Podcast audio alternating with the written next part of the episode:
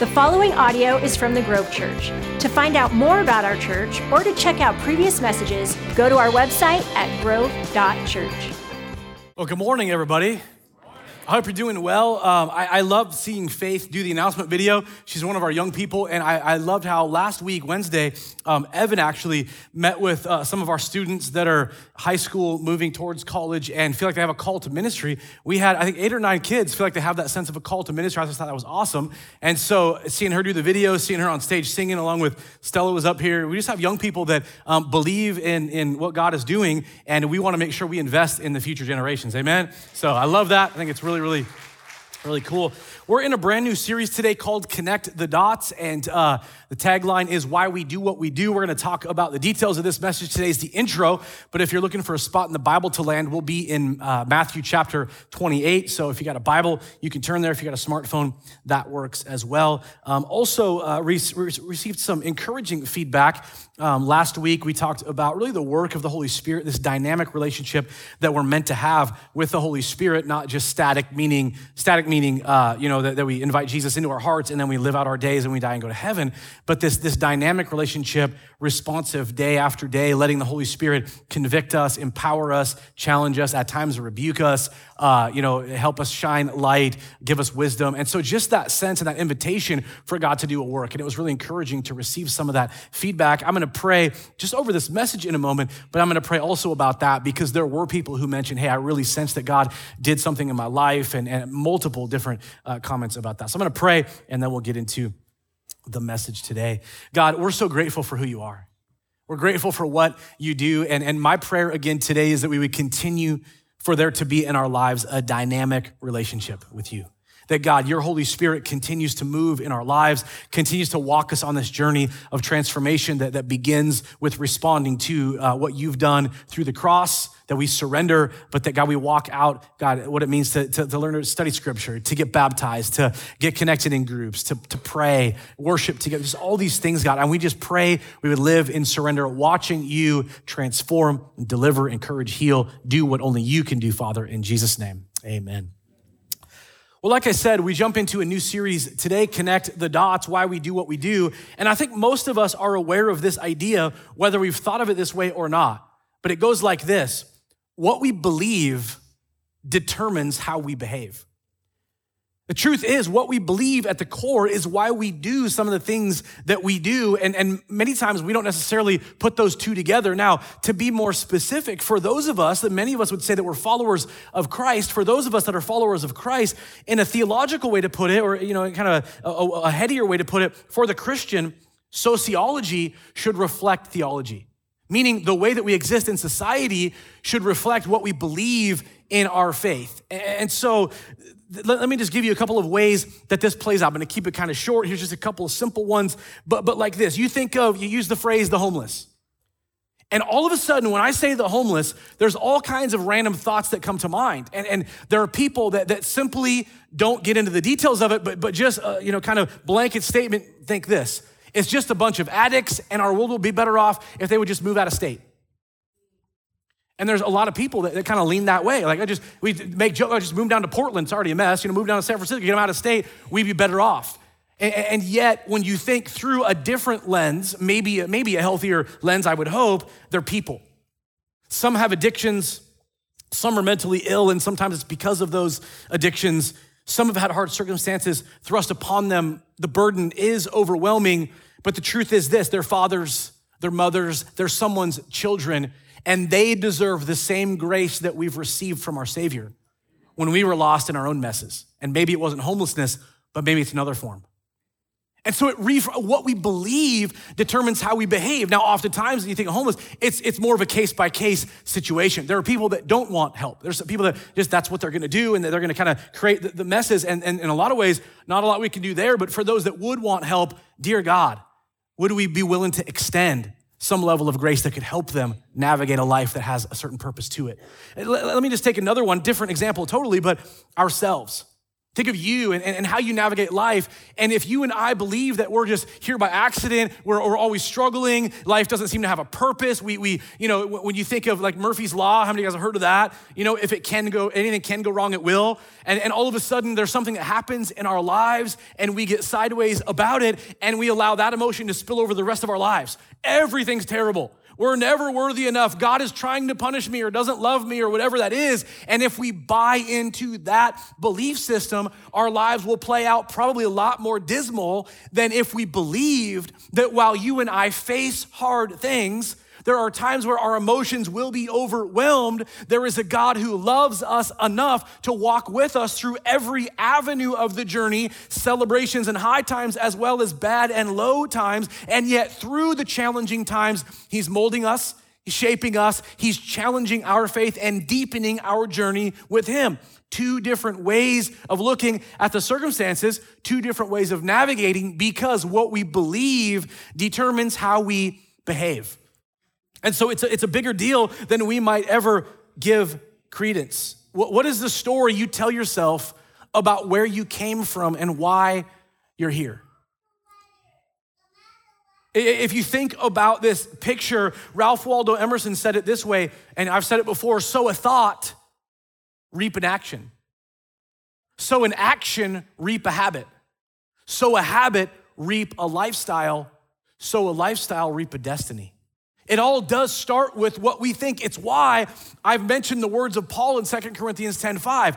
We take every thought captive. That we have all kinds of thoughts throughout our day, right? And, and, and here's the thing if you read the, Paul's letter to the church at Philippi, if you read Philippians, the theme of the letter is having joy. By the way, Paul writes that from prison. And you go, well, how can he have joy when he's stuck in prison? Because he knows something that the jailers don't understand. He knows something that those that are persecuting him don't comprehend. It's that when we have God with us, no matter the circumstance, there can still be a deep seated joy. God is always on the throne. God is always with me. God is working even when I don't see, feel, hear, or understand anything he's doing. I'm going to lean in and I'm going to trust because God is still good, even if my circumstances aren't. See, it's believing that. Here's the thing. Let me ask you this. How many of you would say you spend a majority of your waking hours concerned, worried, full of anxiety, overwhelmed with certain circumstances, thinking about how you're going to deal with that challenge or that problem or that relationship that's sideways or whatever else, and you don't spend a majority of your time considering the positive things that bring joy into your life? See, that's why it's important to realize it starts with what you think. It does. This isn't just self help. This is you and I needing to hone in what our Christian faith is about. The fact that it's a daily journey of transformation. It's why, going back to what I said, it's engaging the work of the Holy Spirit to bring about transformation in our lives. And, and it starts on a personal level, but it impacts how you act if you're married within your marriage. It acts if you're a parent, how you parent. It, impacts how you treat people when you go to work, even if you don't like the people you work with. And there's a sermon for some people in this room. It impacts how you treat your neighbors that live next door or in the apartment above you when they're too loud or too whatever, and you want to be angry and, and, and frustrated all the time. It impacts how you treat your family when we all have the crazy uncle. And if you're like, I don't know who that is, it's probably you, okay? So, anyway. So, so if you ever wonder why you do what you do, it's because of at the core, there are certain things you believe. It's personal, but it also works as a church. And I want to bring this up today as we get into a series, Connect the Dots, why we do what we do, because there are a bunch of people that are relatively new to the Grove. And, and I want to talk about kind of the vision and the things that we believe that God has put in us because it matters. And as a church, let me just start you on the basics of this journey. We believe wholeheartedly in the gospel. Now, for some of you, you're like, yep, I know what that is and I get it. But let me explain to you gospel means good news. And the good news is it centers around that, that we believe God loves every one of us enough that he became Emmanuel, God with us in the form of Jesus, and he paid the price on a cross to deal with the issue of your sin and my sin because it's our sin that separates us from a loving and yet holy God. Sin in our lives brings that separation. God does not want it to remain that way. So Jesus goes to the cross to pay the price for all of our sin. He's buried on the third day, he rises again, which five weeks away is Easter. We're going to celebrate, we're have a big party because it's a big deal for us as followers of Christ. We believe that the gospel message is what's meant to be invited into our world that we can find forgiveness, that we can find grace, that we can find hope, that we can find life, that we can walk out how God designed us to live in Him. That's the gospel message Jesus Christ and what He's done for you and me. The other part of it, though, is that we not only receive it, but we give it. So, everybody, and if you're online, you can repeat it in your living room, but everybody in the room just say, I receive it. Come on, everybody jump in. I receive it, I receive it. therefore I give it. It's not meant for you to go, this is great, it feels good, I have purpose, I love walking this out. It's meant for you to go, I love that I received it, but how do I help others around me understand it? Because it's that big of a deal. That's exactly what Jesus did for his disciples at the end of the Gospels. And in Matthew chapter 28, Jesus has already paid the price on the cross. He's already been buried. He rises from the dead. He appears to the disciples multiple different times and a bunch of others, and they marvel that he's alive. But as the ministry that he has on earth is winding down, having risen from the dead and teaching them, he says this in Matthew 28 16. Then the 11 disciples went to Galilee to the mountain where Jesus had told them to go. When they saw him, they worshiped. Time out, really brief. When it says they worshiped him, that's a big deal because as followers of Christ, as Christians, we believe that Jesus is God in the flesh. Jesus is not lower than God. Jesus is not other than God. Jesus is God. And there are groups that believe Jesus was a great prophet, but he's not God. Jesus is lower than God, or, or Jesus is a great teacher, but he's not God. We believe he's God. And in Scripture, the only one ever worthy of worship is God. They worship him. And then it says this some doubted. But Jesus came to them and said, This is verse 18 All authority in heaven and earth has been given to me. Okay, I want to explain what this means, but, but Jesus is saying, I've done the work that I've done because I care to sacrifice myself that every person could be reconciled to my Heavenly Father. And now that I've risen from the dead, I've been given authority. He's the Messiah, he's already proven it.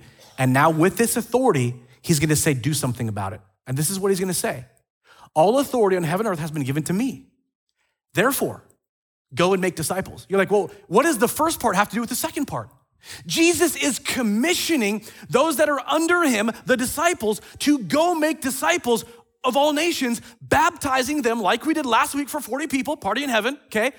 Baptizing them in the name of the Father, the Son, and the Holy Spirit. And then he says, and teaching them to obey everything I have commanded you. And by the way, I'm with you always, even to the end of the age. When Jesus says that whole pocket, we sort of say, that's the Great Commission. And it is. And it's awesome. But here's the deal He wasn't just commissioning the first century disciples or the first group of disciples we kind of call apostles Peter and John and Matthew, all these guys. He was commissioning the church forever, reminding us that we're disciples that make disciples, that make disciples, that make, right? I can go 2,000 years of this. You want to just go around the room and we'll just. But, but that's the whole point. That for you and I, fast forward 2,000 years, you and I are today's disciples, and we're commissioned by Jesus, empowered by Jesus to help make disciples wherever we go. That's why light matters so much. So Jesus says, Hey, wait in Jerusalem, pray, and I'm gonna send my spirit upon you, and then you'll be my witnesses in Jerusalem, Judea, Samaria, and to the ends of the earth. He ascends into heaven. The disciples are like, Wow, that's pretty amazing, which you can imagine that'd be pretty incredible. And then they go and they pray, and as they're praying, uh, weeks go by here, and you get to what we call Pentecost. It's a feast of the Old Covenant, which is the first fruits harvest. They're celebrating God's faithfulness in the harvest. So, uh, Jews from all over that speak different languages gather to celebrate or commemorate God's faithfulness for the first fruits harvest. That's called Pentecost. As they're celebrating it, it says that they were gathered together praying, and it says a, a violent wind rushed through this room and there seemed to be what was tongues of fire resting on each of them, and they began to speak in other tongues as the Spirit enabled them. The movement pours out from the room onto the streets, and the people that had gathered from all over that spoke different languages were like, What is going on here? We hear this group declaring God's praises in all kinds of languages. And then some guys like, Oh, they're just drunk, and that's not the case. So Peter stands up and goes, We're not drunk, it's too early for that. The Bible can be funny. Anyway, okay. Um, this is too early for that. This is what God prophesied through Joel. In the last days, I will pour out my spirit on all flesh. Young men will prophesy, old men will see visions, young men will dream dreams. Even on my uh, servants, both men and women, I will pour out my spirit in those days. And the Holy Spirit is poured out. And, and he says, This is because what we're talking about is Jesus. And Jesus was killed and he was buried, but he rose from the dead and he is alive. That's Peter's basic sermon right there in Acts 2. And the crowd goes, Well, what do we do? And Peter goes, Everybody say, Repent and be baptized. So, a few weeks ago, I love that we get to celebrate 45 people giving their lives to faith in Christ. And then last week, 40 people going public saying, I'm getting baptized to go public about who Jesus is in my life. Repent and be baptized. Then Peter says, This is for you and your children and all who are far off, all whom the Lord our God will call. The Bible's talking about you and me. So Peter says, This is the promise that God has given. Repent and be baptized, believe. And then it gives this kind of paragraph that, that uh, give a summary of the church at this point. They gathered together, they challenged one another, they broke bread with glad and sincere hearts, they were generous towards each other and helped supply the needs for the, the movement of the church. And, and then you turn to chapter three. Chapter three is some logistics in church world and uh, the, the uh, apostles, you know, putting leadership together. And then you get to chapter four, and Peter and John, as you three, chapter three to four, Peter and John are, are heading to the temple at the time of prayer. And this guy's like, hey, alms for the poor. And Peter and John are like, we don't got any money, but we can have you healed. Get up. And he gets up, and they're like, wow, he's healed. And then the crowd is like, what in the world just happened? This guy's never walked before, and now he's walking. And, and the religious leadership find out about this and they have Peter and John brought in and they're like, What have you done? They're like, The guy's healed. How did you do it? Jesus? Oh, you mean he's not dead? No, he's not dead. You need to give your lives to him. You crucified him. God raised him from the dead. It's all good. Just surrender. And they're like, We don't believe that. Where did you get this wisdom? Where did you learn this stuff? You must have been with Jesus. Peter's like, Bingo. He didn't say bingo, but general idea. And they're so frustrated and jealous about it that they have Peter and John flogged. And do you know how Peter and John respond? They're not like, ow, woe is me. They're like, that was awesome. Christians are weird. they, they literally, they, they, were, they were blessed because they counted themselves worthy to suffer for the name of Jesus. Talk about perspective. Well, they literally go, we, we can't help but speak about this. We can't help it. And they continue to preach. They're arrested again. They keep preaching. And then there's some persecution. They're, they're, the Christians kind of spread out a little bit. And then you have Philip, who preaches a couple of different sermons as you continue in Acts. Stephen stands up, preaches a sermon, one of the really long ones in the book of Acts. And at one point at the end, he makes the crowd so mad they throw stones at him and kill him.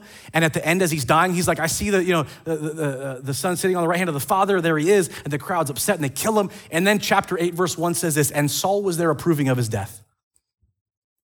Anybody know who Saul was? Not King Saul, different king, different person.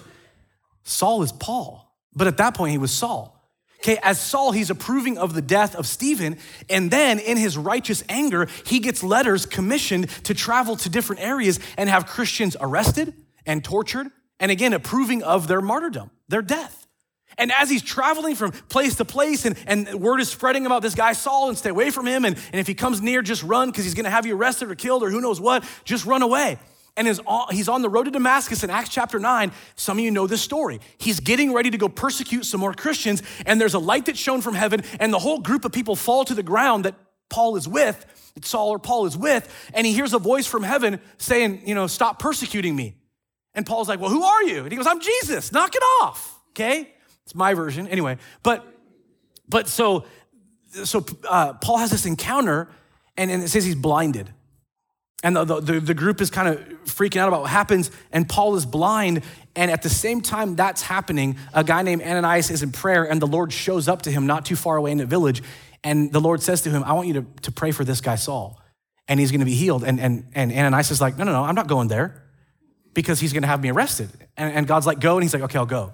So he goes and, and, and says, Brother Saul, receive your sight. The Lord showed up to you, and, and Saul becomes a believer. And the rest of Acts is Peter and John and, and the, uh, the apostles preaching.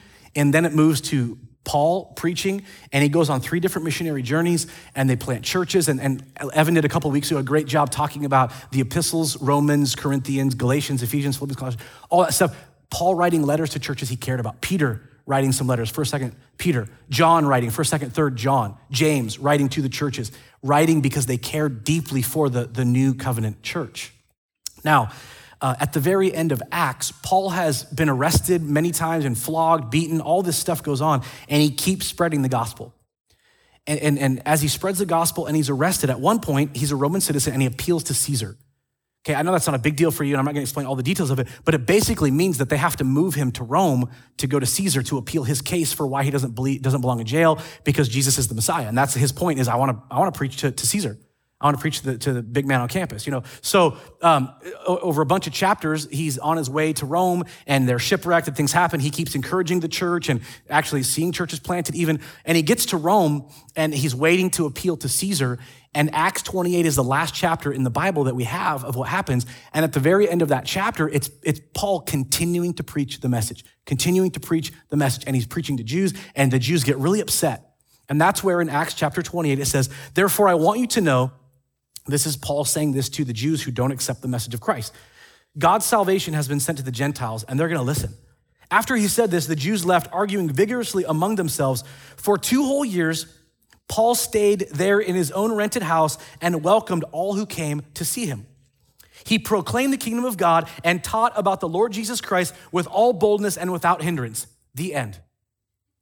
I mean, that's the end. That, that's, that's like there, there's what we have in scriptures about where the church went and what happened. But here's the beauty of it it's written that way, I honestly believe, because we know today that wasn't the end.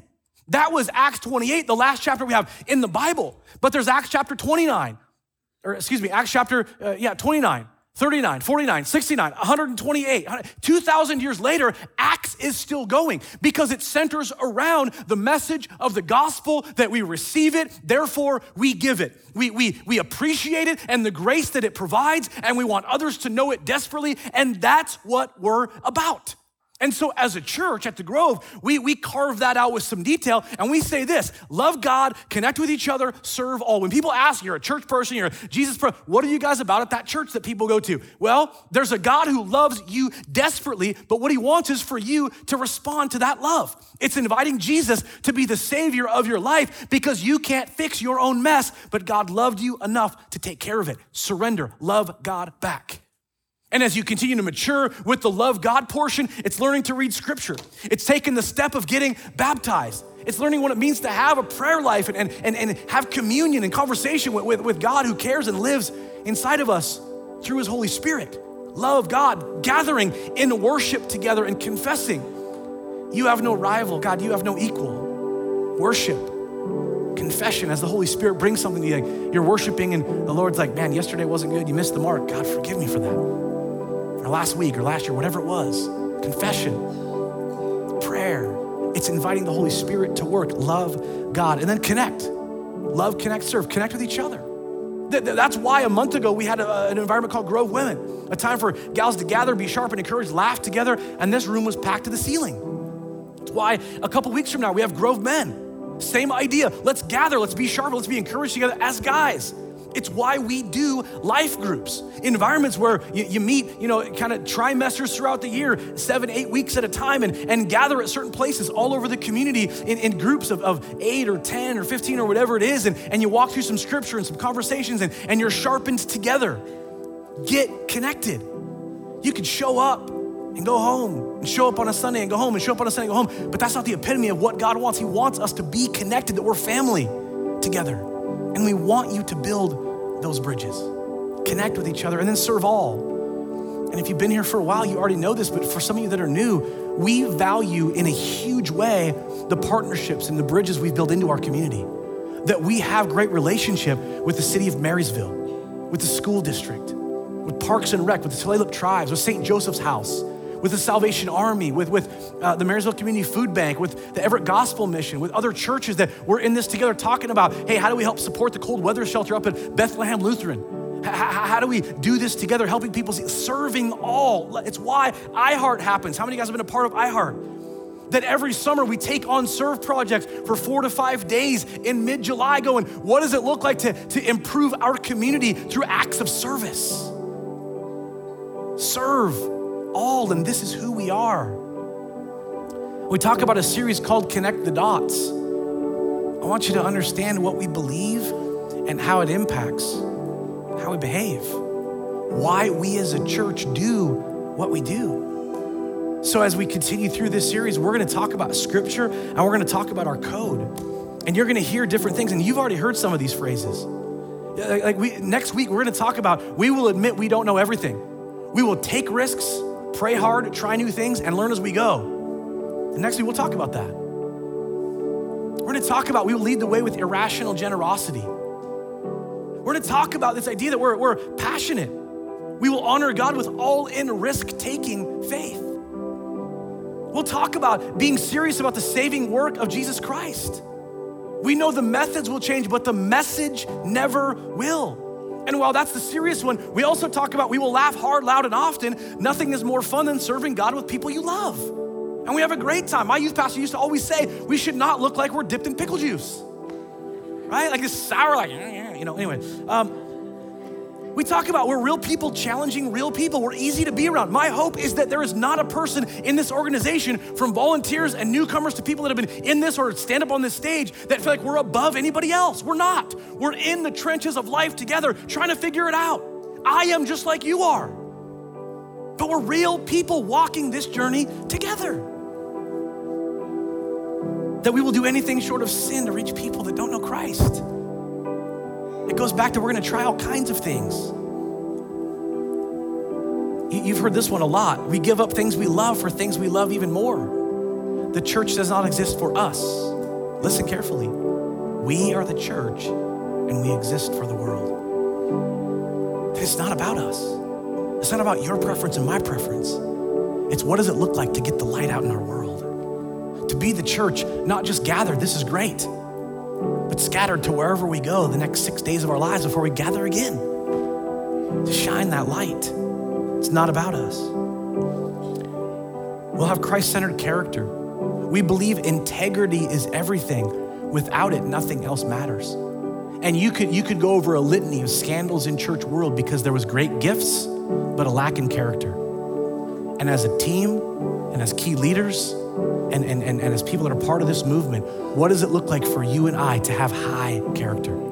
To live above reproach, not because we're perfect, not because we look down our nose at others that don't seem to get it and we're better than them, not at all. But our character is a big deal because if it's not, it just causes one more church scandal. And we don't need any more of those.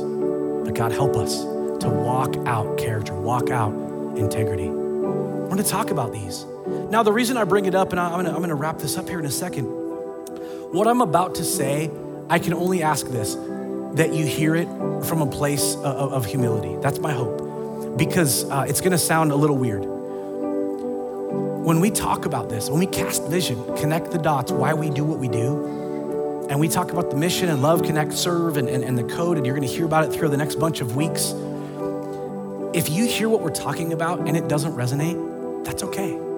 If you feel like that's good, it sounds good, but that's just not my thing, this is what I'm about to say that sounds weird. If that's not your jam, there are other great churches out there. And we would love to help you find a great church. Honestly, we would. But this is the mission God is calling us to. This is when we, when we get into the details of it, and we say this it takes all of us for we to win. How many is all? Right? How do you, well, what do you mean? It's pretty simple. How many is all? Everyone. We want to challenge all to be on mission together. Because if it's only a few of us, it's not going to work. We're stewards of the Great Commission in the time that we have, and we take it seriously. And Jesus said it in red letters. I've given you authority by the work of my spirit. Now go. And our response is, okay, God. When God says jump, what's our response? How high? And that's what we're called to do. And I say this again because, yes, we, we celebrate 90 years last fall, and we talk about the next 10 and cast a mission, but I want to be real specific. And my hope is the conversations that we have compel you out of just showing up on a Sunday and going home. That's fine for a season. You're testing the waters, you're checking things out, totally get it. But there's a, there's a point where I believe the Holy Spirit will say, now go get connected in a group and, and, and build some bridges with people that can disciple together. And God will say, You've been gifted and wired a certain way. You need to serve in a certain capacity, be part of this, iHeart, or here at host teams and whatever, worship stuff, all of it. That God is gonna challenge you and I, all of us, what does it mean to carve out a sum of what we make and, and be generous together because, and I've said it this way before, the work of God has always been provided for by the people of God. That we're all part of this journey of generosity. The Holy Spirit does that in us. It's the natural outflow of all He's already done for us. That when we talk about all of these things, the challenge is what does it look like for all of us to take steps? I love celebrating 40 people that took a very specific step last week. I love talking to people in the lobby earlier after these messages and say, hey, what is it looking for me to take a step? Let me say this in general. If you go to our website, there's different steps you can take, and we've put some of those out there, and you can sign up to how to get connected in a group or how to learn to serve and find your team, is what we call it, and stuff like that, your shape and how you're wired to be involved in ministry or giving or the legacy, all this stuff. There's, there's ways to take steps. Yes, it's up to you, but we try to make it as easy and obvious and strategic as possible because I really am passionate. It takes all of us for we to win. Father, today, as we wrap up this conversation, and, and, my prayer through your Holy Spirit is that we all invite you to convict and challenge and move us along on this journey. And, and Lord, it looks different, and we're each in kind of unique places, but my prayer is that your Holy Spirit would do an incredible work for every single person at home and here. God, whatever you, you, you're compelling your work is doing, I pray for surrender, I pray for obedience, and I thank you that, God, we get to be stewards of what you said go make disciples. Help us each to understand to a greater degree, especially through this series, what that can look like through each of our lives, through each of our families, through our church together. In Jesus' name. And everybody said, Amen. Thank you for listening to the Grove Church Message Podcast. To keep up to date with us, like us on Facebook, follow us on Instagram, or check us out at our website, grove.church.